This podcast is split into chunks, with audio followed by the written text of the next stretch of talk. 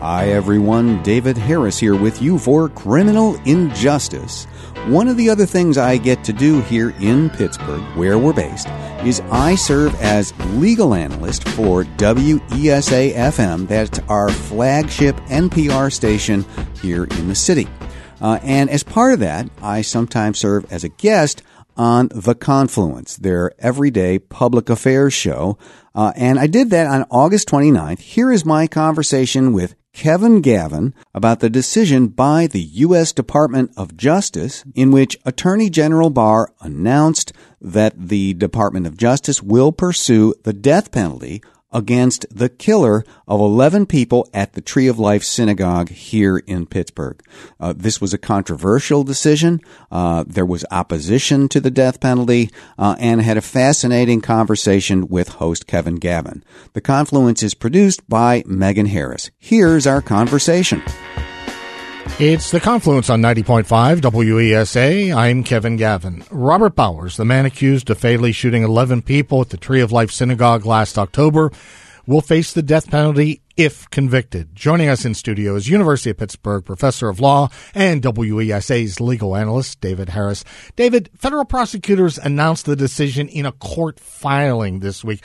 Why is that formal notification necessary? Couldn't the uh, U.S. Attorney's Office just say it in an oral presentation? Well, Kevin, there is a formal process for this that is set out in Justice Department regulations, and it has to be followed. And the reason for this formal process is that you want to make sure that the death penalty is only reserved for the worst cases where it's most appropriate. And so there has to be actually an internal set of documents that go from the local U.S. attorneys up into the Justice Department through a review committee, and the ultimate decision is up to the Attorney General of the United States. So this takes a while, whether you would want to do it or not, and it must be formal so there's a record and they have every assurance that there is no bias involved or things like that. Is this going to change anything. This formal filing, I mean, it's been speculated that the prosecution has been uh, using the death penalty as leverage if indeed there are talks about a plea deal.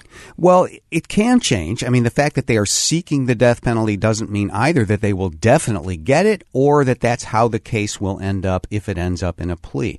You know, sometimes when the evidence comes out in a trial, uh, it can look a little different than it did before. This is an extremely strong case. There's no doubt about who did it or why he did it. So it's only a matter of what the penalty will be. And so it can change, but they have set their course. That's what we have now. The government is after the death penalty ultimately at this point. And this formal filing comes really 10 months yes. after the October shooting.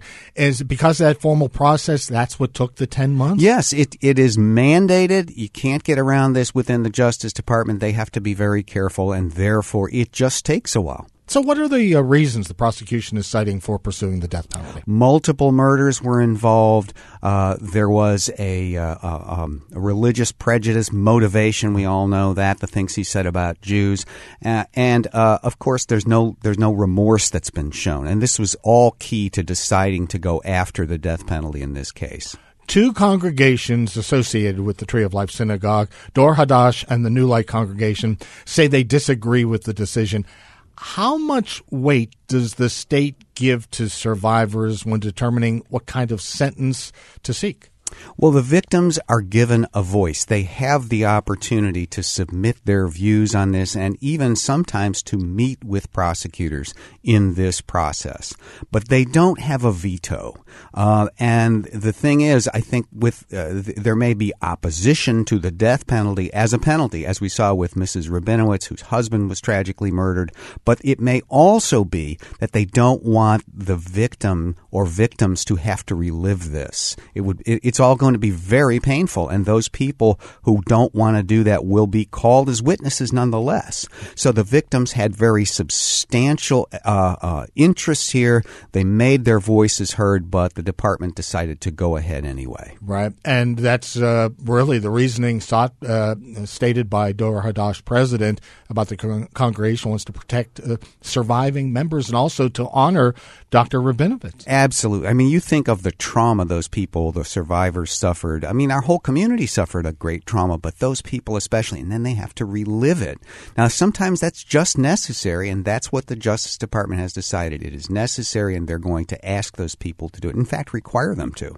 And all this comes on the heels of Attorney General Barr reinstating the federal death penalty. How's that factoring into these discussions? Yeah, that's very unfortunate because uh, what it does is it puts uh, a potential political spin on this. And God, you really hope that is not the case, um, because that renewing of the federal death penalty just a few weeks back might make some people think that this is part of that same effort, which looked highly political. Uh, one hopes that if this decision was made, it was made in good faith, uh, and the review process was indeed careful. And it, they're only doing this because it was such a terrible crime. Okay, no trial date has been set as of yet. Uh, what are the next steps? We, they go ahead into the uh, further pretrial preparation process. Uh, there's a lot to do because a death penalty trial is actually two trials. It's a guilt phase, a guilt trial, and a penalty trial. So there's a ton of work for both sides to do. Uh, do we know if they'll get extra time because of the death penalty? It's possible, but uh, it won't be a sure thing unless the defense asks for it. David Harris, University of Pittsburgh Law Professor, thanks so much. My pleasure, Kevin.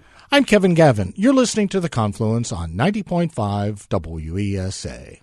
That's it. That was my conversation with host Kevin Gavin on WESA's The Confluence about the Justice Department decision to seek the death penalty in the case of the Tree of Life killer.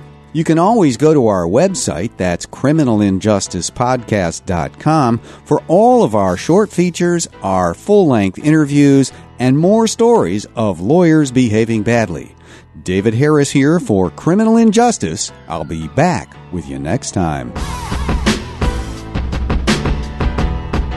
Criminal Injustice is written by David Harris, produced by Josh Raulerson, and supported by listener contributions. Go to patreon.com slash criminal injustice to become a member and access the premium content feed. Find past episodes, show notes, and more at criminalinjusticepodcast.com.